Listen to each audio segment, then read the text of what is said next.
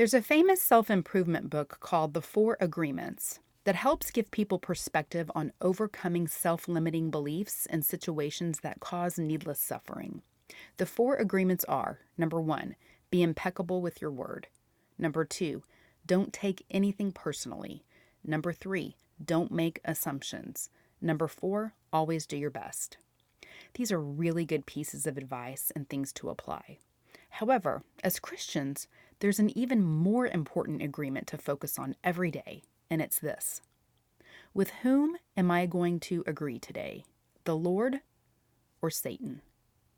Am I going to agree that I'm loved, that I'm worthy, that I'm capable, that I'm forgiven, that I'm saved, that I'm blessed beyond measure?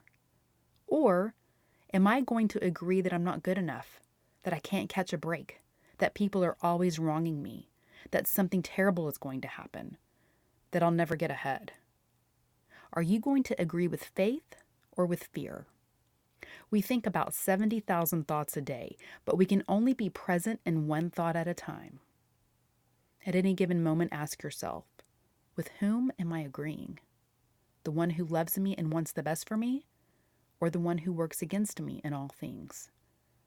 Ephesians 2:10 says, "For we are God's masterpiece.